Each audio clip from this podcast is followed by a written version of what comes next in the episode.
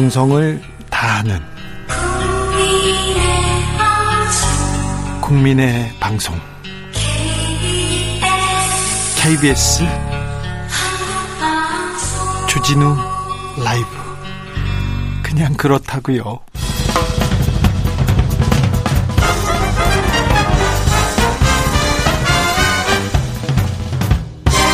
훅 인터뷰 훅 인터뷰 이어갑니다. 윤석열 검찰총장의 말말말. 어제 대검찰청 국감 오늘까지도 계속 화제가 되고 있습니다.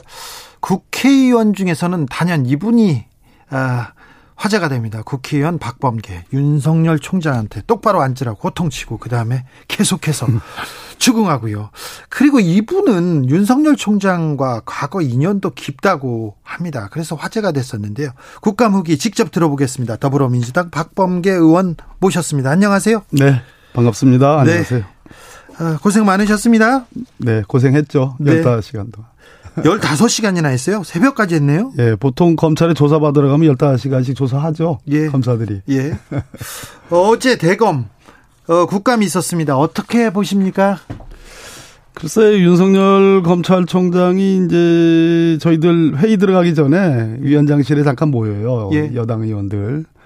인사를 왔더라고요. 예. 인사를 와서 뭐 화기애애하게 다 인사 나누고 악수하고 그랬는데 잠깐 차 한잔 하고 갔어요. 일어났어요. 네. 이제 회의 시작하기 전에. 네. 국감 전에요. 네. 네. 그래서 제가 좀 세게 해도 서운해하지 말라고 뭐 이게 농 비슷하게 했는데 에, 저희들도 뭐 할 만큼 뭐참 음, 어, 자제하지 않고 쏟아부었고 윤석열 총장도 아주 잘 준비된 연출장을 잘 만들었다 싶어요 저는. 잘 준비된 것처럼 보였습니까? 뭐 예를 들어서 패 죽인다 이런 표현. 네. 그건 평소 쓰는 말인지 어떤지 모르지만 평소 쓰는 말 같으면 안 되는 거죠. 예. 이국의 검찰총장이. 예.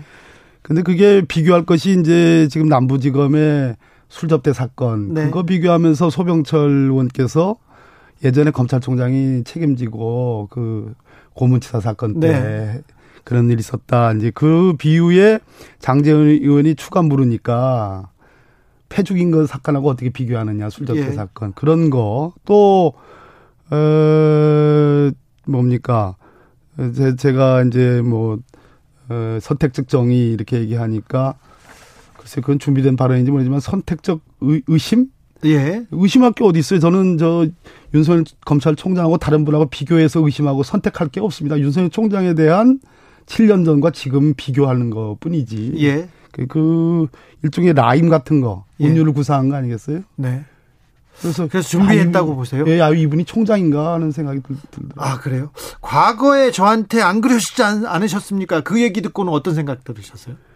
뭔 말씀을 그 그것 역시 준비된 느낌이라는 생각이 들어요. 아 그러니까 그래요? 예전에 그 박근혜 정부 때 이제 국정원 그 댓글 사건 하면서 징계 먹었잖아요. 네. 대구 고검, 대전 고검 이제 전전할 때 대구고검까지는 처음 먹었는데 대전고검으로 이제 발령나면서 아 이분 이제 사표내겠구나 싶어가지고 네. 제가 이제 장황하게 이제 사표내지 마라 의원 예. 검사다.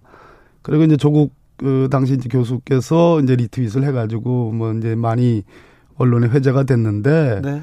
그거를 지칭하는 하는 하는 건지 아니면 예. 인사청문회 때 뭐 저는 인사청문위원이 아니었어요. 근데 네. 응원을 했죠. 예. 그런 걸 지칭하는 건지 모르지만 왜 변했냐 이런 얘기 아니겠어요? 예. 그래서 제가 그게 제가 변한 게 아니라 네. 저를 청문회 하는 게 아니잖아요. 네. 저를 저 국감하는 게 아니잖아요. 국감 대상은 윤 총장이죠. 네. 윤 총장이 변한 거죠. 윤 총장이 변한 걸 얘기하는데 네. 아, 지금 저보고 반대로 네, 저보고 왜 변하시냐 그러길래 네. 야 참 말 잘한다 싶어 준비를 한 것 같습니다. 윤석열 총장하고 사법연수원 동기죠. 동기죠. 근데 윤석열 총장이 늦게 됐으니까 나이는 많이 많죠? 서너 살 많을 것 같아요. 아, 윤 총장이 많죠. 근데 그때도 뭘 준비하거나 그런 사람은 아니지 않습니까? 윤 총장 윤 총장이 아 사람들 모아놓고 술 먹기 좋아하고 또 거기서 대장 하는 거 좋아하고 그렇다는 얘기는 많이 들었어요. 음, 그런데 음. 뭘 이런 이런 걸 준비했을까 예. 생각하는데 이번 국감은 준비하고 작정하고 나오셨다고 보시는 건가요? 그러니까 연수생 때 이제 형이죠. 예. 나이가 서너 살 많으니까 저도 조금 많은 편에 해당해요. 네. 그래서 우리 평균 동기들이 저 제가 한 세 살 많으니까 네. 저보다 세 살 많으니까 우리 평균 동기들보다 여섯 살 여섯 살 많아요. 네. 그러니까 다 이렇게 에, 윤 총장이 데리고 이렇게 뭐 술도 마시고 이제 그런 그건 좋다 이겁니다. 예. 근데 제가 준비된 그 근거는 부활론입니다. 부활론. 네. 어, 여야 어느 국회의원도 부하 얘기 안 물었어요. 아, 그 단어 안 물었습니다. 안 물었어요. 그 안 물었고 수, 윤한홍 의원께서 수사지휘권 장관의 수사지휘권에서 어떻게 생각하느냐, 위법부당한 수사지휘권에서 어떻게 생각하냐 물으니까 위원장께 제가 좀 말씀 좀 드릴 드려도 됩니까라고 이렇게 허락을 받고 예. 작심한 듯이 저는 장관의 부하가 아니다 이렇게 얘기를 했어요. 예. 그 말은 그 말은 검찰 내에서 제 지휘를 받는 검사들은 뉘앙스상 예. 내 부하이지만 네. 장관과 나 외청의 수장인 나와 법무부 장관은 그 부하 관계가 아니다. 네. 그래서 어 그렇게 함부로 지휘하지 말아라 이런 취지였어요. 그런데 저는 평소에 이분이 검사들 부하로 생각하는구나. 예. 그 저 후배들이란 표현 쓰잖아요. 예. 그리고 자네들 이렇게 예. 모아 모아서 자기 휘하 이제 참모들 모아서 자네들 이렇게 이런 표현도 어제 썼어요. 예. 후배들이란 표현도 여러 썼고. 예. 그래서 평소에 검사들도 부하가 아니에요. 예. 검사 동일체 원칙은 폐지가 됐어요. 네. 그래서 옛날은 상명 하복권인데 지금은 지휘 감독권이에요. 예. 똑같아요. 장관이 총장에 대해서 갖는 지휘 감독권하고 똑같습니다. 네. 지휘 감독권하고. 근데 아 이분은 평소에 부하론을 굉장히 신봉하는 분이구나. 아무도 안 물었는데 부하론을 가지고 대답을 한 거예요. 아, 그러네요. 부하라는 부하론도 이것도 준비된 발언이다. 이렇게 음. 생각하는데 왜 이렇게 준비했을까요? 아, 8672님은 윤 총장한테 판을 깔아준 것 같았는데요. 이거 어, 법무부 장관이 판을 깔아준 거 아닌가요? 이런 얘기, 이런 질문인 것 같습니다. 저희들도 고민을 했습니다. 그러나, 아, 대검에 대한 가, 저, 감사는 딱 한 분에 대한, 한 사람에 대한 감사입니다. 그건 검찰총장에 대한 네. 감사예요. 그거는 윤 총장 한 사람을 위한 자리예요. 예. 그래서 예. 그걸 비판하든지 아니면 칭찬하든지 둘 중 하나입니다. 네. 이거 저거 없는 거예요. 그러면 저희 여당으로서는 원래는 당연히 어, 잘한 것은 잘한 대로 칭찬해주고 또 시정할 것은 좀 격려하면서 좀어좀 변해라, 좀 예. 시정해라 이렇게 에, 뭐 비판성 있는 그런 질의를 할 수 있는데 제가 보기에는 적어도 윤석열 검찰총장이 에, 조국 장관의 수사 때부터 지금까지 특히 검언유착 사건에 관해서 네. 소위 윤석열 사단의 탑이라 할 수 있는 한동훈 검사장을 에, 소위 비호하는 하면서 네. 비호하면서 했던 행보들 그리고 그 이후에 여러 가지 언행들 그리고 급기야는 남부지검의 이제 술접대 사건 네. 이건 난 모른다. 마치 아무 일도 아닌 것처럼 네. 어, 보고받지 못했다. 예. 그래서 책임이 없다라는 이 태도를 보면서 아 윤석열 검찰총장이 내가 생각하는 그 강단 있고 원칙 있고 어 상당히 의로웠던 예. 그 검사상이 점점점 그 당시는 차, 뭐, 아, 일, 일, 뭐, 지청장 수준이었는데, 네. 그 뒤에 검사장으로 일거 중앙지검장으로 가고, 그리고 검찰총장으로 가면서 생각이 바뀐 건지, 아니면 원래 숨겨놓은 그러한 생각들이 드러난 건지 했는데, 네. 어, 우리 저, 우리 저, 청, 청취자 여러분들께서 이해해 주셔야 될 것이 뭐냐면, 국감장에서 네. 피감기관은 다 행정부의 수장들입니다. 예.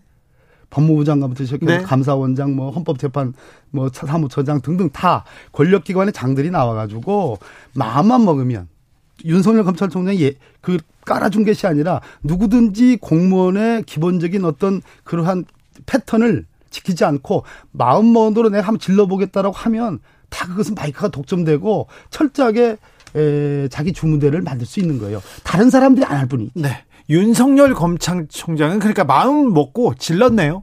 다른 뜻이 있다고 생각하십니까? 전체적으로 15시간을 해본 결과, 어, 단어를 쓰고 어휘를 쓰고 여러 가지 제스처나 제가 그 똑바로 앉으세요 이렇게 한 게 아닙니다. 태도를 똑바로 하세요 했습니다. 네. 푹 웃걸래 제 질의에 예. 제가 윤 총장 입장에서는 상당히 그 어떤 난처 난처한 질문이에요. 예. 불리한 질문. 뭐냐면 지금 옵티머스 펀드 사기 사건이 1조 2천억인데 그거를 작년에 무혐의 했단 말이에요. 그때 그렇죠. 당시 윤석열 총장이 중앙지검장이에요. 예. 그 사건 전혀 몰랐다. 예. 엊그제 어제 이 국감 때문에 어제 보고 받았다. 이런 태도에 대해서 푹 약간 웃었단 말이에요. 그래서 네. 태도를 똑바로 하시라. 그렇게 한 건데 전체적으로 놓고 볼 때 윤석열 검찰총장이 수사 배제, 수사 지휘 배제도 마치 모든 사건의 수사 지휘가 배제된 것처럼 그렇게 코스프레 하는데 실상은 본인이 연루된 거, 검언 유착 사건 지나치게 비호하니까 네. 빠지시라. 네. 그리고 지금 그 저 김봉현이라는 사람이 그 사기꾼이든 어떤 뭐 살인자든 어떻든 그 사람 입에서 그럴싸한 사실로 되어가는 그 옥중 편지의 등장 인물이 윤석열 검찰총장이 나오지 않습니까? 사단 그 윤석열 사단이 나오잖아요. 예. 나오니까 그 사건의 수사 지휘를 배제하는 거지 모든 사건에 마치 수사 지휘를 배제한 것처럼 코스프레를 하시더라. 그런 걸로 봐서는 아무튼 뭘 작심하고 나온 거예요. 작심하고. 음. 맨 마지막 질문이었던가요? 질 후반부에 정치 에 대한 정치를 할 거냐고 물어보는 질문에 대해서 좀 부인하지 않았던 그 발언을 보고는 어떤 생각 드세요? 저는 어제 가장 그래도 이제 정치적으로 해석하기에 가장 중요한 대목은 역시 인사권자가 나가라고 하기 전까지는 나는 임기를 마치겠다. 네. 그 대목이 제일 중요하다고 생각합니다. 네. 대통령을 거르신 거거든요. 네. 에, 또 심지어 뭐 총선 이후에 대통령의 뭐 제3의 어떤 메신저를 통한 에, 일종의 뭐 임기를 지켜라 이런 이런 얘기도 쓸데없는 얘기를 하신 거 아니겠습니까? 네. 그런데 정치를 한다 안 한다 본인도 아마 스스로 모를 겁니다. 그러나 충분히 충분히 단련된 언어와 준비된 언어 그리고 제스처 등에 의해서 정치인 뺨치게 어제 하셨어요. 정치적으로 어, 제 강기정 정무수석하고 인터뷰했는데 네네네. 대선 선언으로 어, 대선 출마에 포석을 깔고 있다 이렇게 말씀하셨더라고요. 아, 저는 뭐 그렇게까지는 안 봅니다. 6일 아 5165님은 중도 국민들 피로감 엄청납니다 얘기하는데 음. 추 장관과 윤 총장 대립 계속하는데 음. 검찰총장도 공무원이고 공무원인데 이걸 정확하게 좀 잡지 못한다 이런 생각도 하고요. 여기에 피로감 느끼는 국민들이 있다. 이게 국민 검찰 개혁 기조를 좀 저해하는 것 아닌가 이런 우려도 있고요. 이 부분은 어떻게 보세요? 지금 더 어려운 말씀들인데 역시 여러 가지 저한테도 문자가 많이 옵니다. 네. 왜 대통령께서 왜 정리하지 않으시느냐 뭐 등등 많이 있는데 지금 어찌됐든 검찰 개혁의 여러 여러 가지 요소 중에 에, 총장의 임기를 지켜주는 것은 과거 중요한 요소 중에 하나였습니다. 예. 그걸 경시할 일은 아니고 아, 또 뭐 법무부 장관 추미애 장관 께서 그뭐 어려운 어떤 그 난관을 부딪히면서 아들 아들 예. 사건이라든지 부딪히면서 버텨오면서 지금 이제 첨예한 각을 만들어 놨는데 아 이뭐 이것이든 저것이든 다 안타까운 일인데요. 어, 일단은 현재로서는 검찰 개혁의 주요 사명이 법무부 장관한테 가 있어요. 예. 가 있기 때문에 에, 법무부 장관의 역할이 중요하고 어, 현재 윤석열 총장과의 관계에서는 여러 가지 남부 사건도 지금 벌어졌기 때문에 아마 감찰이라는 수단을 매우 중요하게 쓰고 있는 것으로 보여집니다. 그래서 현재로서는 조금 필요하시더라도 현재로서는 지켜보셔야 되지 않을까 하는 생각이 듭니다. 그래요. 윤석 추미애 장관이 두번 음. 수사지휘권 발동하면서 나가라 이렇게 메시지를 던졌는데 지금 윤 총장이 받아들이지 않는 건가요?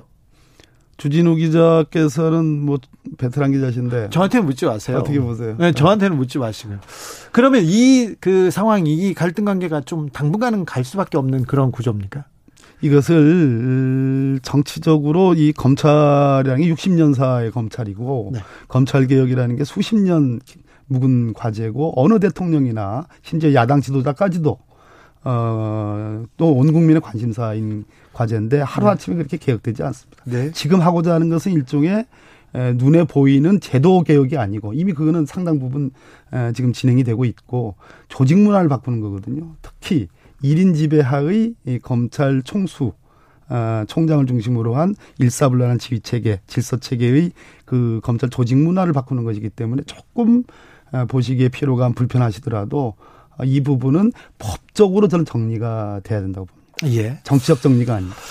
아, 공수처 26일까지 어떤 또 안을 내놓겠다고 음. 뭐 민주당이 얘기했고요. 그리고 검찰 개혁을 위해서도 아, 갈 길이 먼데 음. 마지막으로 국민들한테 어떻게 검찰 개혁하겠다. 그리고 어떻게 법사위는 어, 어 개혁하겠다는 얘기를 좀 해 주십시오. 예, 음, 공수처는 이제 당위가 됐고 필연이 됐습니다. 왜냐하면 심지어 어제 검찰총장 아, 국감을 보면서 많은 분들이 아 공수처가 정말 필요한 네. 것이다.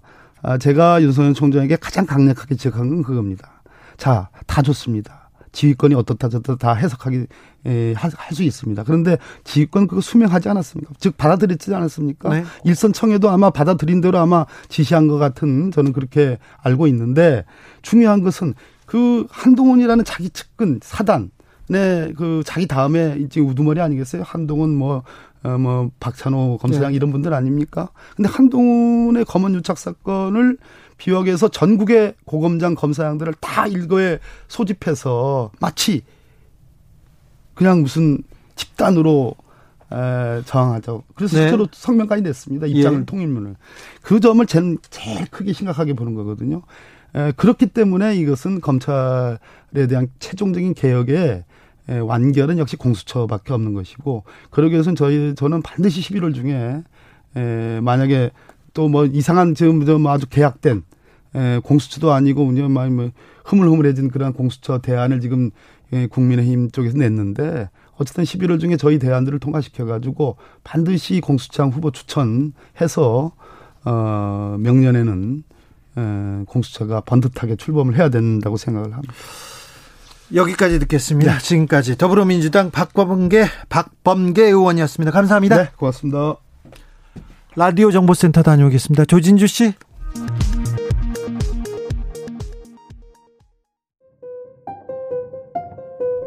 정치 피로, 사건 사고로 인한 피로, 고달픈 일상에서 오는 피로.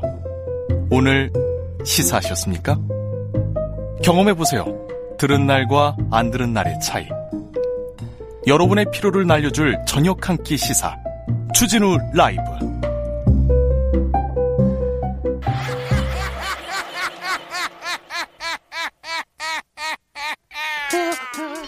발로 뛰는 기자, 탐구하는 기자, 세상의 질문을 마구 던지는 기자, 기자가 본 오늘의 세상, 기자들의 수다.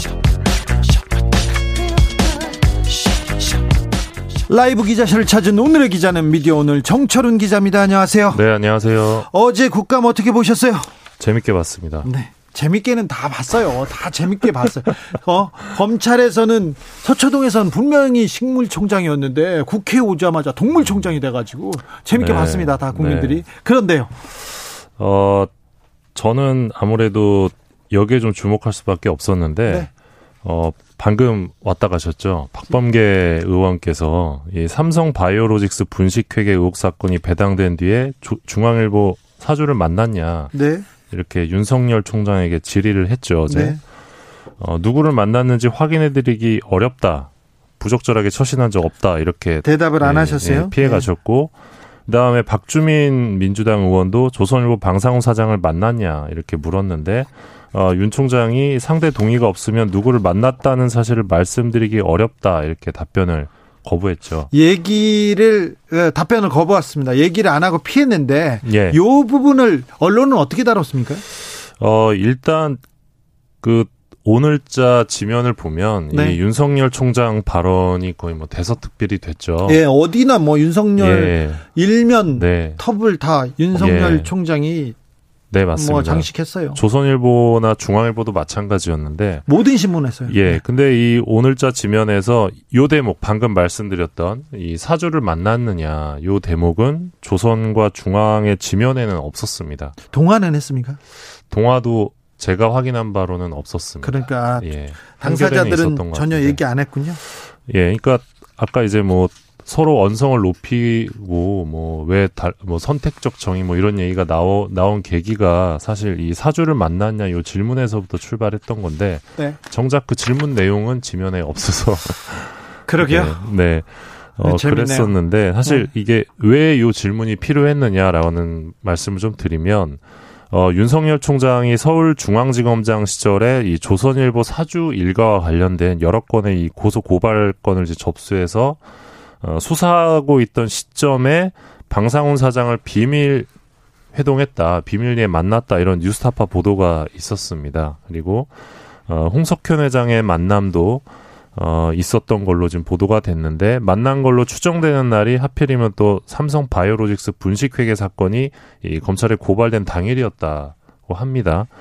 어, 이게 뭐 만났다는 것보다는 사실 만나서 무슨 이야기를 나눴느냐가 되게 중요할 수 있는데, 어, 윤 총장이 이 질문에 대해서 제대로 답을 못하게 된다면 이 검찰의 수사 공정성이 의심받을 수밖에 없거든요. 그래서 못하게 어, 된게 아니라 대답을 피하고 피했어요. 예, 예. 그래서 이 질문이 좀 중요했다고 보고 저는 이제 어제 요 부분에 좀 주목을 했었는데 네, 예상대로 답은 하지 않으셨습니다. 자, 조선일보가 국감에서 또 화제입니다. 월성 1호기 원전 감사 결과에 대해서 이 과방이 국감에서 왜 조선일보가 주인공이 되는 거죠? 어, 일단 월성 1호기 감사는 작년에 국회에서 어, 이 한수원의 월성 1호기 조기 폐쇄 결정 타당성 및 이사들의 배임 행위에 대한 감사 요구에 따라 이뤄졌던 거고요. 20일에 이제 감사 결과가 발표가 됐죠. 네. 그래서 이제 보면 월성 1호기 폐쇄 결정이 잘못됐다는 판단은 없었습니다. 감사 결과에서. 예. 그런데 또 정치권이 공방이 있었는데 어, 이 모든 중심에 또 조선일보가 있었던 것 같습니다. 네. 왜냐하면 일단 월성 1호기 영국 폐쇄가 결정된 다음 날이 이제 작년 크리스마스 날이었거든요. 예. 그때부터 그 21일까지 이 언론재단의 빅데이터 시스템이 빅하인즈를 통해서 이 감사원과 월성이란 단어가 동시에 들어간 기사 건수를 한번 분석해 봤습니다. 그랬더니 이 조선일보가 164건으로 이 중앙일보 79건, 동아일보 39건, 뭐 다른 매체들을 압도하는 그런 보도량을 보였는데요. 어, 많이도 썼네요. 많이 예. 썼네요. 예. 또 이제 같은 기간에 감사원과 월성이 포함된 단독 기사 총 40건이었는데 이 중에 조선일보 단독이 18건이었습니다. 감사원에서 예. 월그 원전 관련돼서 감사에 들어갔지 않습니까? 거의 모든 뉴스는 조선일보를 통해서 나왔어요. 그러니까 단독의 절반 가량이 조선일보였던 건데 당장에 이제 국회에서 이 조선일보와 감사원의 커넥션 의혹이 제기가 됩니다. 예. 이 박주민 의원이 이제 지난 15일 감사원 국감에서 이 최재형 감사원장을 향해서 TV조선과 조선일보가 단독을 달고 감사원의 월성 1호기 가동 중단 관련 감사 보도를 엄청나게 쏟아내고 있다. 이 감사원 내부 사정을 아는 사람의 진술이나 자료 제공이 아니고서는 쓸 수 없는 내용이 너무 많다. 심지어는 감사원장의 심경까지도 기사화되고 있다. 이렇게 감사원장의 심경을 너무 잘 알아요. 음. 막 대변해요. 음. 그랬어요. 관심법이 예. 예. 특별히 근데 잘 맞춥니다. 예. 근데 여기서 주목해 볼 대목이 뭐냐라고 한다면 2015년 10월부터 2017년 12월까지 이 조선일보 편집국장을 역임한 김창균 조선일보 논설주간이 있습니다. 네. 이분이 최재형 감사원장과 동서지간이에요. 네. 예, 지금 논설주간이면 그 편집국에서 굉장한 파워가 있다고 볼 수 있는. 김창규는 또 저저 네. 김상 김창규 씨는 조선일보에서 꽤나 꽤나 힘이 있는 사람이에요. 그렇죠. 예. 이분이 또 이제 강효상 편집국장 이후에 예. 또 편집국장을 맡았던 분이고 예. 그래서 이제 커넥션 의혹이 제기가 된 건데 이 최재형 감사원장이 제가 그러면 조선일보에 기사를 줬다는 말입니까? 이렇게 되물으면서 감사 관련 보, 이 보도 내용을 보면 수많은 오보의 연속이다. 내부자가 줬다면 어, 저런 오보가 나올 리 없다. 이렇게 답변을 합니다. 네. 근데 정작 오보에 대한 이 감사원의 제대로 된 대응은 네, 없는 상황입니다. 네. 그리고 감사원장의 심경 너무 잘 알던데요. 조선일보가 사실 원전 원전에 대해서 굉장히 많은 기사를 쏟아냈습니다. 예. 뭐 하루 이틀이 아닌데요. 이 네. 원전과 관련된 왜곡 보도가 하루 이틀은 아닌데 원전, 이, 네. 탈원전, 탈석탄 얘기만 나오면 가장 앞에서 반대하는 어, 세력이 조선일보입니다. 맞습니다. 그 이번에 조선일보의 월성 1호기 관련 보도 프레임을 좀 정리를 해보면요. 일단은 이 조기 폐쇄라는 부당한 전제를 세웠고요. 예? 그 다음에 경제성 저평가 논란을 부각시켜서 이 월성 1호기 폐쇄의 핵심 원인인 안전성 논란을 없애버렸고요. 안전성 얘기는 하지도 않아요. 예, 그리고 탈석탄 탈원전으로 대표되는 에너지 전환 이슈를 국민의힘과 민주당의 어떤 정쟁 이슈로 묶어버리는 예. 그런 효과를 낳았습니다. 네. 어, 조선일보의 경우 이제 감사원이 이 월성 1호기 폐쇄 결정에서 경제성 평가가 왜곡됐다는 사실을 이제 강조하고 있는데 이 사실 이 계속 운전을 할지 말지 이 경제성 평가 기준이 확립이 좀 안 돼 있어요 지금. 그래서 네. 어떻게 보면 발생할 수밖에 없었던 논란이다 이런 지적이 일단 있고요. 아니 그런데 이거보다 경제성도 경제 경제성이지만 안정성 안전한지 안 한지가 더 중요하잖아요. 노후 원전이기 때문에. 예, 맞습니다. 일단 그 탈핵 법률가 모임 해바라기 쪽 주장에 따르면 만약에 경제성을 제대로 평가하려고 했다면 어, 이 안전성까지 감안한 평가가 필요했다는 건데 예를 들어서 이 한국전력이 균등화 발전원가 보고서에서 추산했던 월성원전 중대 사고 시 그 손해 비용이 있습니다. 네. 요게 1,420조거든요. 네. 1,420억이 아니라 1,420조인데 사고가 나면 원전 사고는 뭐 대형 아, 대형 참사죠, 참사. 예, 거의 뭐 나라가 끝장난다고 네, 보면 되는데 네. 이 손해 비용을 경제성 평가에 반영해야 했다 이런 주장이 하나 있고요. 네. 그리고 진행자께서 말씀하신 것처럼 이 조선일보가 주도한 월성 1호기 경제성 프레임의 경우는 감사 대상에서 이 안정 안전성을 제외한 대목을 은폐하는 효과를 낳았습니다. 예? 이 월성 1호기가 1983년에 생겼는데 이 내진 설계가 국내 최저 수준이었고요. 또 월성과 멀지 않은 경주 지역에서 대규모 지진이 있었죠. 예. 네, 그리고 노후 원전인 탓에 이 86년 체르노빌 사고 이후 강화된 안전 기준이 적용되지도 않았었는데요. 이 부분이 이 조선일보가 강조했던 경제성 논란에 묻혀버립니다. 그러니까 감사원이 월성 1호기가 안전한데도 조기 폐쇄해서 경제적으로 손실이다 이런 어떻게 보면 정치적인 프레임을 가지고 감사했다는 비판이 이 조선일보를 비롯한 친원전 언론사들의 보도에 가려진 건데요. 네. 이 감사원이 안전성을 감사 대상에서 제외한 것은 월성 1호기 안전성에 대한 감사를 하게 되면 이 폐쇄가 타당했다는 결론이 나올 수밖에 없기 때문이었다. 이런 지적도 있는 상황입니다. 안정성을 안전성을 감사 대상에서 제외했답니다. 네네. 감사원에서 네. 이거 자체가 정치적으로 굉장히 좀 편향적인 감사라는 어, 비판을 받을 수밖에 없어요. 그리고 최재형 감사원장께서 네. 41%의 지지받은 정권에서 무슨 그런 얘기를 하는 것 자체가 정치적으로 어, 논란에 휘말릴 수밖에 없는데 본인이 좀 자초한 측면이 있어요. 예, 맞습니다. 아무튼 조선일보에서 계속해서 친원전 언론 예. 의 역할을 했습니다. 예, 이러면서 정작 이 월성 1호기 수명 연장의 불법성이 완전히 묻혀버렸는데요. 네. 이 월성 1호기는 이미 2012년에 운영 허가 기간이 만료됐습니다. 예. 2015년에 이제 수명 연장이 됐는데 이게 불법이었다라는 게 2017년 2월 박근혜 정부 시절 서울 행정법원이 인정을 합니다. 박근혜 정부에서 이게 예. 결정을 내린 거예요. 예, 예. 박근혜 정부에서 한수원이 이 월성 1호기 설계 수명 연장을 위한 이 운영 변경 허가가 나기도 전에 7천억 원 가량을 투입을 합니다. 근데 여태껏 이 건에 대해서 처벌이나 징계받은 사람이 없어요. 예. 그러니까 언론이라면 그러니까 제대로 비판하려면 이 당시 혈세 7천억 원을 날리면서 위법까지 저지른 이 월성 1호기 수명 연장 과정부터 감사원이 제대로 감사해야 한다 이렇게 주장하는 게 맞는데 네. 이 조선일보를 비롯한 친원전 언론은 이 불법 수명 연장을 저지른 박근혜 정부 한수원에 면제부를 주는 것은 물론 수명 연장이 정당하다는 것을 전제로 한 조기 폐쇄 프레임으로 지면을 채웠고 여기에 좀 어, 노란한 측면이 있지 않나라는 좀 생각도 듭니다. 그러게요. 1712님이 조선일보 사옥을 월성 1호기 옆으로 이전하시죠. 그렇게 안전하다면 이런 얘기를 했습니다. 아무튼 조선일보가 이상하죠. 왜 그런지 모르는데 원전을 지켜야 된다. 그 맨 앞에 서 있어요.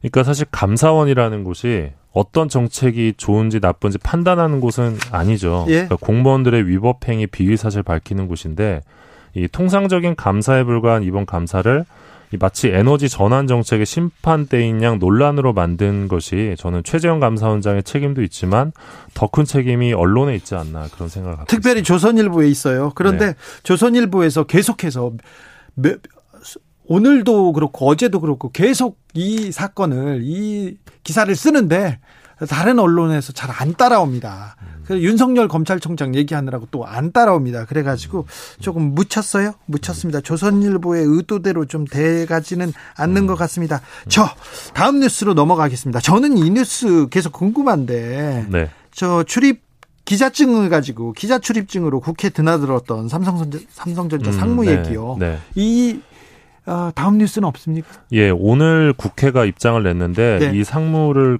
고발했습니다. 아 그래요? 예, 형법상 위계의한 공무집행 방해 그리고 예. 공문서 부정행사, 건조물 침입 혐의로 고발을 한 건데요. 네.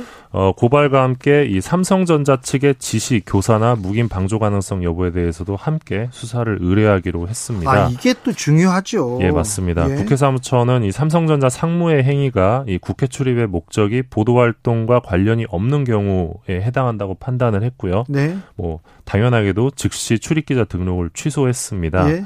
어, 그리고 앞으로는 언론사의 공공성과 신청 기자의 상주 취재 의사를 확인할 수 있도록 등록 기준을 강화하겠다고 밝혔는데요. 네. 어, 국회 사무처는 오늘 입장을 밝히면서 삼성전자 쪽에 어, 수사 결과 상관없이 소속 임직원이 해당 기업의 정보 수집과 민원 활동을 위한 업무 목적으로 즉 대관 목적으로 국회 출입 기자증을 부정하게 활용한 것에 대한 책임이 있다는 점을 다시 한번 강조했습니다. 예. 네. 아무튼 삼성에서는 어, 사표 받고 끝내려고 하잖아요. 네, 맞습니다. 그런데 그 삼성 상무가 그 코리아 뉴스 팩토리 네. 가족 명의로 인터넷 언론사를 세웠고 운영해 왔잖아요. 예, 예. 이 부분에 대해서 이 언론사에 대해서도 조금 취재가 아, 좀 계속됐으면 하는데 취재하는 기자들이 없어요. 이 회사, 이 상무가 그냥 뭐 재미로 만든 건 아닐 거 아니에요. 그리고 이 언론사에서 뉴스를 쏟아냈고요. 네, 이 맞습니다. 부분에 대한 취재 그리고 수사가 필요하다고 보는데 네. 노력 노력하겠습니다. 아니 맞습니다. 노력하겠습니다가 아니 나 이거 좀 알려줘요. 노, 네, 노력해 보겠습니다. 네. 네. 이거 알려주세요. 다음 시간에. 네. 어, 삼성에서 이 코리아 뉴스 팩토리를 세우라고. 뭐, 여기 꼬리, 뭐, 연관성은 자르려고 하겠지만 삼성전자 상무가 그렇게 한가한 사람이 아니에요. 한가한 자리가 아닌데 거기서 그 시간에 뉴스, 이 회사를 세워서 다른 뉴스를 만들고 온데 이 부분 수사 결과도 한번 지켜보시면 네. 정철은 기자의 속보 취재 결과도 지켜보겠습니다. 지금까지 기자들의 수다 정철은 기자와 함께했습니다. 감사합니다. 고맙습니다. 교통정보센터 다녀오겠습니다. 공인혜 씨. 테이크아웃 시사 나왔습니다. 오늘도 하나 챙겨가세요. 주진우 라이브.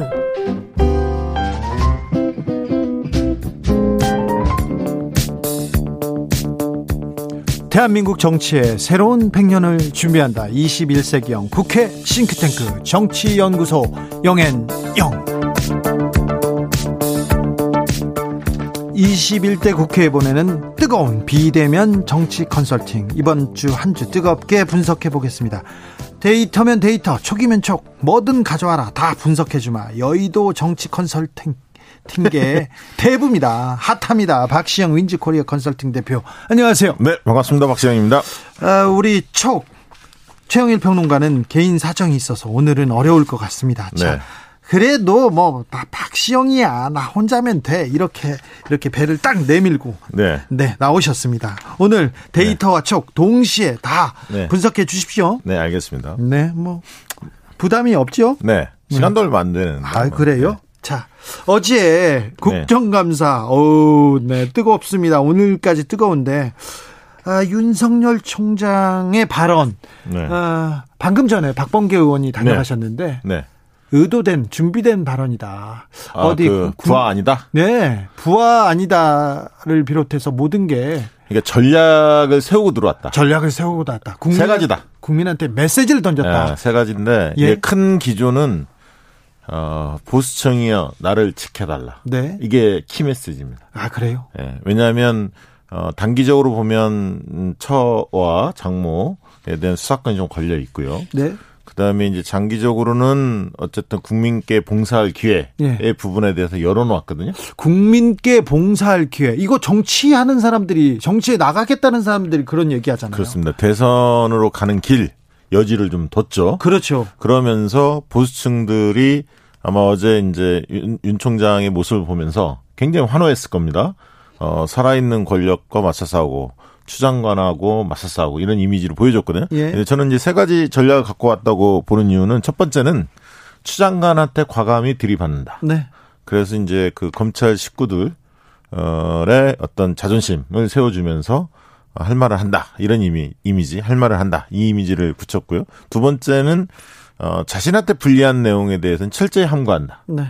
모르쇠 전략을 구사하자. 예. 그래서, 어, 책임 추궁이 상당히 많았는데, 아무 말 하지 않았습니다. 네. 세 번째는 본인의 답변 시사, 시간을 충분히 활용해서 어, 시간 제한이 없지 않습니까? 답변자는 네. 그렇기 때문에 길게 이야기하면서 본인이 주도권을 가진 예. 어떤 그런 어떤 느낌으로 비춰질 수 있도록 그런 전략을 구사했는데 이 전략이 어느 정도는 통했어요. 근데 다만 어, 이 사람들이 볼 때는 내용도 내용이지만 태도를 보는데 태도의 문제가 상당히 심각했다. 네.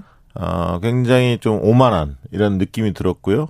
어, 좀 뭐랄까요.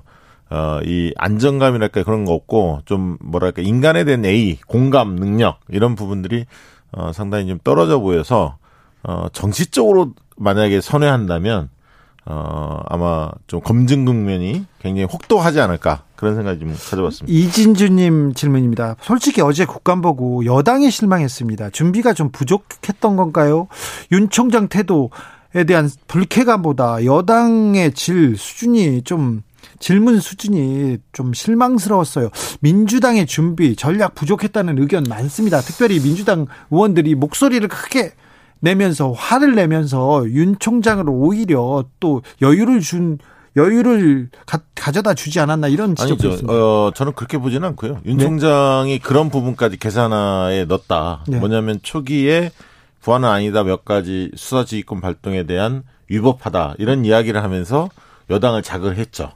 그 자극하면 당연히 목소리가 크게 나올 거라고 생각을 했고 맞받아치면서 아무튼 본인의 책임성이 있는 부분에 대해서는 아무 말 하지 않잖아요. 네, 피합니다. 지금까지 그런 국감장에 그런 분들은 별로 없었어요. 그러니까 어 뭐 사과를 한다든가 유감을 표명한다든가 이런 게 있는데 철저하게 무시를 했죠. 근데 그 부분들을 오래 지켜본 분들은 아마 유심히 봤을 겁니다. 근데 잠깐씩 봤던 분들은 국감은 뭐 길게 보지 않는 분들이 많지 않습니까? 네. 생방송으로 보는 분보다는 뉴스를 통해서 보는 분들은 누가 국감을 봐요? 그러니까 뉴스를 통해서 보는 분들은 강단 있는 모습, 기계 있는 모습 쪽에 많이 눈이 꽂혀 있을 것 같고요. 예. 거기 주목할 수밖에 없을 것 같고 생방송을 본 분들은 윤 총장의 허참, 허허, 막 이렇게 책상도 치기도 하시고 주먹 계속 쥐고. 네, 얼굴이 불그라 불그라 하면서 어 그 말씀하시는 모습 자체가 어쨌든 상대에 대한 되게 A가 없고 어, 조직의 수장으로서 걸맞지 않다 이런 느낌을 어, 받은 분들도 꽤 있거든요. 네. 근데 이제 이것은 어, 워낙 검찰 이슈는 진영 간의 갈등이 워낙 커서 바라보는 시각차가 극명했을 겁니다. 그러니까 어 보수층 같은 경우는 굉장히 화나했을 것 같고 진보층 또 일각에서도 아 윤석열 총장의 민낯이 거의 드러났다. 수준과 태도가 이렇게 각 각자 생각하는 입장차가 굉장히 다르지 않을까 싶습니다. 어제 강기정 전 정무, 정무수석이 음. 주진우 라이브에서 아, 윤석열 대권 도전에 포석을 깔고 있다 근데- 얘기했고요. 네. 그런데 이 부분에 대해서 국민의힘이 기뻐할 일만은 아니에요. 아. 왜냐하면 어, 윤석열 아마 총장에 대한 기대감이 더 커졌을 텐데요. 네. 보수층에서. 그러면 이제 지지율이 좀 올라가지 않겠습니까? 윤석열 총장에 대한 지지율은 올라가는데 다른 사람 죽을 쓰죠. 그럼 또 다른 사람들은 또 1%였는데 1% 밑으로 또 떨어질 거 아니에요. 네, 치고 나갈 공간이 확보가 안 되니까 네. 상당 기간에 어쨌든 윤석열 총장이 내가 대선 절대 안 나간다. 네. 정치 절대 안 한다. 뭐 예를 들면 정계 아니 그 총장 임기 마친 다음에 뭐 봉사 활동을 하겠다. 뭐 이런 식의 천명하지 않는 이상 상당 기간은 어쨌든 윤석열 총장의 주가가 오를 것 같고요. 어 그러다 보면 나머지 잠룡들한테 정치적 타격이 굉장히 클 것 같습니다. 추미애 장관이 너무 때려서 음. 너무 때려서 어쩔 수 없이 그 길을 그 대권을 선택할 수밖에 없다. 정치의 길을 선택할 수밖에 없다. 이러면서 그쪽으로 이렇게 방향을 좀 선회한 건 아닌가요? 그럴 가능성이 있죠. 네. 지금 보면 그 가능성이 있고 윤석열 총장이 만에 하나 7월 달에 임기를 마치고 정치권에 들어와서 대선 후보로 길을 간다면 여당도 굉장히 에, 맞춤형 후보를 내야 하지 않겠습니까? 여당의 경선 판도도 달라질 수밖에 없습니다. 그래요? 왜냐하면 윤석열과 각이 쓰는 사람들이 부각될 가능성이 있죠. 윤석열과 각이 서는 사람은 누굽니까? 그것은 청기 누설이다. 청기 누설이라니요. 네, 그거는 조금 시간이 지난 다음에 조금 있어야 되겠지만 그래도 각이 선 이낙연 대 윤석열이라 이재명 대 윤석열이라 유시민 대 윤석열 윤석열 그런데 네. 윤석열 검찰총장이 네. 야권의 대, 대선 주자가 될 수 있을까요? 이명박 박근혜를 잡은 사람인데요. 아니 지금은 어, 물론 그것은 서울시장 선거와 연동돼 있습니다. 무슨 네. 얘기냐면 서울시장 선거에서 만약에 국민의힘이 지고 민주당이 만약에 서울시장 선거에 승리한다면 네. 지금의 국민의힘에서 위기의식이 더 커지겠죠. 네. 그러면 누구든 좋다. 민주당 꺾고 정권을 창출할 수 있는 후보라면 네. 쌍수를 들고 환영할 겁니다. 네. 어, 그런 측면에서 윤 총장이 그때까지 인기가 높다면 네. 당연히 적극적으로 윤 총장을 끌어들이려고 하겠죠. 자, 윤 총장은 어쨌거나 국민의힘에서는 굉장히 음. 공을 들일 가능성이 있습니다. 자, 일단 정치판을 흔들기는 했습니다. 윤 총장이. 그렇습니다. 이게 국감의 성격이 초기에는 추미애 국감 그러다가 어, 박덕근 국감이냐 했는데 그거는 별로 의미가 없었고 이제- 나임 나임 옵티머스 국감으로 갔다가 완전히 윤석열 국감으로 국감에서 생각나는 사람은 윤석열밖에 윤석열밖에 없어요. 없어요. 네, 그렇지 마지막. 않습니까? 네, 자, 그렇습니다. 정치판을 흔들었습니다. 네. 그러면 이제 김종인호 음. 국민의힘은 어떻게 움직여야 될까? 이 판을 흔들었는데 일단은 일단은 지방선거 서울시장 인 저 부산시장 선거를 잘 치러야 원래. 주진우 씨가 이렇게 좀 뜸을 들이면 광고 듣고 갑시다. 이, 이 얘기가 나올 줄 알고 봤는데 네, 광고 없네 오늘은. 뜸없이 가보자고요. 어. 네. 서울시장 부분에 있어서 주목해야 할 대목은 뭐냐면 오늘 오세훈 시장이 어제 어, 대권 출마 선언을 하지 않았습니까? 오세훈 시장이 왜 뜬금없이 왜 뜬금없긴 왜 뜬금없어요. 네. 원- 어, 원희룡 지사가 얼마 전에 대권 출마를 시사했기 때문에 본인이 이어받아서 했는데 중요한 것은 국민의힘 내부에서는 오전 시장을 서울시장 카드로도 만지작거렸거든요. 네. 고민을 했습니다. 예. 대중적인 지명도가 있기 때문에 그래서 오세훈 안철수 이런 분들이 상대적으로는 존재감이 좀 있지 않습니까? 대선 후보급 아닙니까? 그러다 보니까 어, 고민을 했는데 어, 오세훈 전 시장이 대선 나가겠다 분명히 입장을 선언했어요. 아, 오세훈 전 시장이 예. 그러니까 이제 시- 서울시장 안 나오겠다는 입장을 굳힌 거고요. 두 그래. 번째 더 중요한 거는 오자 연대를 제안했습니다. 홍준표, 안철수, 오세훈, 원- 원희룡 그리고 유승민 다섯 명이 모여서 어 회의를 하자 연대에서 죄, 죄송한데 네.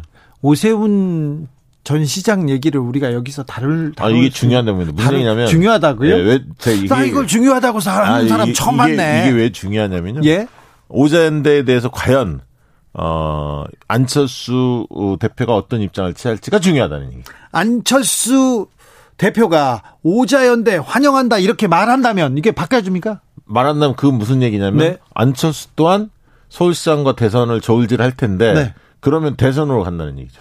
아니 서울시장 출마 안 한다고 안철수 대표가 인터뷰에다 빵빵 찍었어요. 근데 정치는 생물이기 때문에 대선 가능성이 없으면 서울시장으로 유턴할 수 있거든요. 네. 그런데 만약에 오자연대 틀이 만들어져서 네이스를 그런 어떤 캠페인들을 해 나간다면 거기서 서울시장으로 백하기는 상당히 힘들죠. 그렇습니까? 아니 금태섭은 왜 말 안 해주는 거예요? 금태섭 서운하다고 얘기하겠네요. 금태섭이 서울시장 깜입니까? 그건 아직 모르겠습니다. 솔직히. 아니 금태섭 아직 지지도나 이런 게 안 나왔기 때문에 아유, 섣불리 얘기는 못 하겠고 다만 오자연대에서 가장 박수치고 환영할 사람이 누구냐? 네. 바로 홍준표. 그렇죠. 왜 요즘에 좀 잘 안 보이셨잖아요. 안 끼워주잖아요. 예, 근데 어 오세훈이 불러줬어? 네. 아유 땡큐죠. 감사하죠. 그냥 가만히 누워 있다. 어 우리 집에 서들어왔네 이렇게 네. 얘기하죠. 그런 측면에서 오세훈 전 시장이 나름대로는 그 고민해서 내놓은 결과가 아닌가 생각이 듭니다. 본인이 또 주도권을 잡는다는 이미지도 줄 수 있으니까 본인으로서는 좋은 제안이죠. 처음으로 제안을 했는데 네. 좀 당에서는 별로 신경 쓰시는 것 같지 다섯 분 않아요. 중에 한 두 분이라도 응답을 해야 하는데 아직 응답이 좀 지켜봐야, 수- 지켜봐야 할 것 같습니다. 5165님께서 멤버가 좀 힘들어 보이는데 힘들어 보이시는데 새누리 오영재라고 불러야 하나요? 이게 참 문대가 중요한데 정치는 오세훈 시장이 이런 얘기 했으면 좀 부각이 돼야 하는데 윤석열 국감이 되면서 완전히 묻혔습니다. 그러니까요. 네. 이 기사 써주는 것도 좀 네. 그래요. 아, 오세훈 서울시장 시절에 네. 박, 저 이명박 박근혜 그 다음에 누군가 차기 후보가 없었잖아요. 네. 그때 오세훈 시장이 아주 뭐 결단을 내렸지 않습니까? 어, 그때 인기가 좋았죠. 그렇죠. 네. 그래서 던지고 나갔는데 잘 안 됐어요. 네. 그래서 좀 그 뒤에도 총선 때도 굉장히 유리했는데 정세균 총리한테 어, 그러니까요. 그냥, 그냥 그리고 이번에도 이제 마지막 기회였는데 네. 고민정 후보, 후보한테 아슬아슬하게 일단 서울시장이고 대권이고 고민정부터 이기고 나와야지 무슨 또 그래도 오세훈 전 시장을 또 좋아하는 분들도 나름, 나름 있기 때문에 네. 가능성이 봉쇄됐다. 저는 그렇게 박한 얘기는 안 합니다. 아, 그래요? 네. 하이드 님이요. 왜 손학규 전 대표 얘기 안 해요? 거기 연락했나요? 물어보는데요. 네. 아직 정계 은퇴를 어, 선언한 것 같지는 않습니다. 황교안 전 대표는요? 어렵다고 해야죠. 황교안 전 대표가 그런데 네.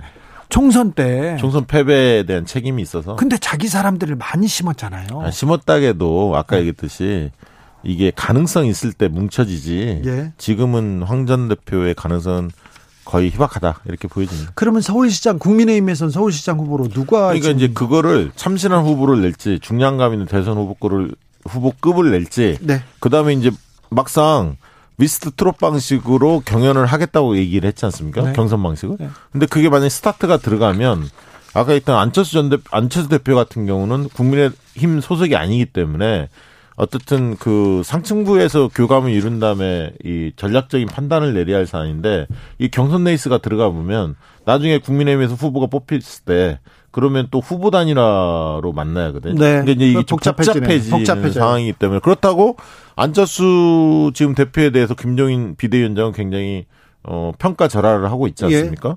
그런 상황에서 서울시장 제안을 하지는 않을 겁니다. 오히려 그렇... 아까 금태섭이나 이런 분들을 만날 수는 있겠죠. 그렇죠. 일부러 좀 띄워주는 네, 띄워주면서 풀을 좀 넓히려고 할 겁니다. 네. 국민의힘 네. 미스 트롯 방식으로 참여할 만한 사람들은. 근데 이제 국민의힘 입장에서는 서울에 호남 유권자가 많으니까 호남 쪽 어떻게 흔들 거냐, 청년들을 어떻게 흔들 거냐, 특히 강북 지역을 어떻게 흔들 거냐, 이런 어떤 전략 속에서 어, 중량감이 아주 강한 후보가 아니더라도 지역별로 좀 알려진 인물들을 중심으로 뭔가 네이스를 좀, 어, 밟다 보면 그런 인근 지역들이 좀, 어, 흔들리지 않겠냐. 국민의힘 쪽으로 유리하게 오지 않겠느냐 해서 경선을 뭔가, 어, 띄워보겠다. 흥행을 띄워보겠다. 이런 전략인 것 같습니다. 지금 여의도 옆에서도 북적북적 하는 사람들이 있는데요. 특별히 마포를 기반으로 움직이고 있는 분이 있어요. 무대 김무성. 음. 이분이 이름이 마포 포럼이라 그런 거죠. 그렇죠. 왔다 갔다 하는데 늘 왔다 갔다 하셨죠. 어, 늘 왔다 갔다 하고 요새는 기사도 막 써줘요. 음. 몇몇 기자들만. 원래 저기 오랜 정치적 관록이 있기 때문에 네. 언론인들 뭐 이런 분들하고도 친하고 네. 그분이 또 조선일보하고도 또 있지 않습니까? 그렇죠.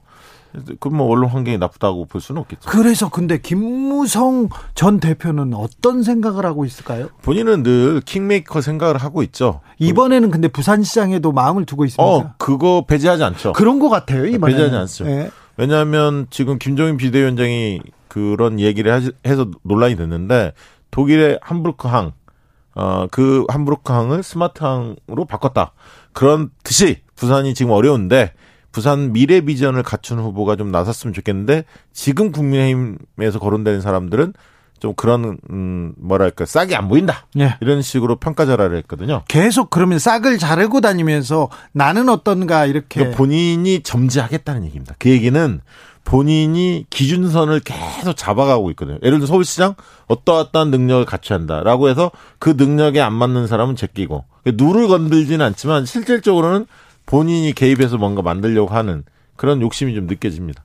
그래요. 네. 유승민 전 의원의 정치 행보는 어떻게 될까요? 최근에 여의도에 에, 카페를, 카페를 하나 오신한 전 의원이 만들었죠. 네. 같이 참여하시는 것 같은데 공교롭게 저희 사무실 근처에 있습니다. 네.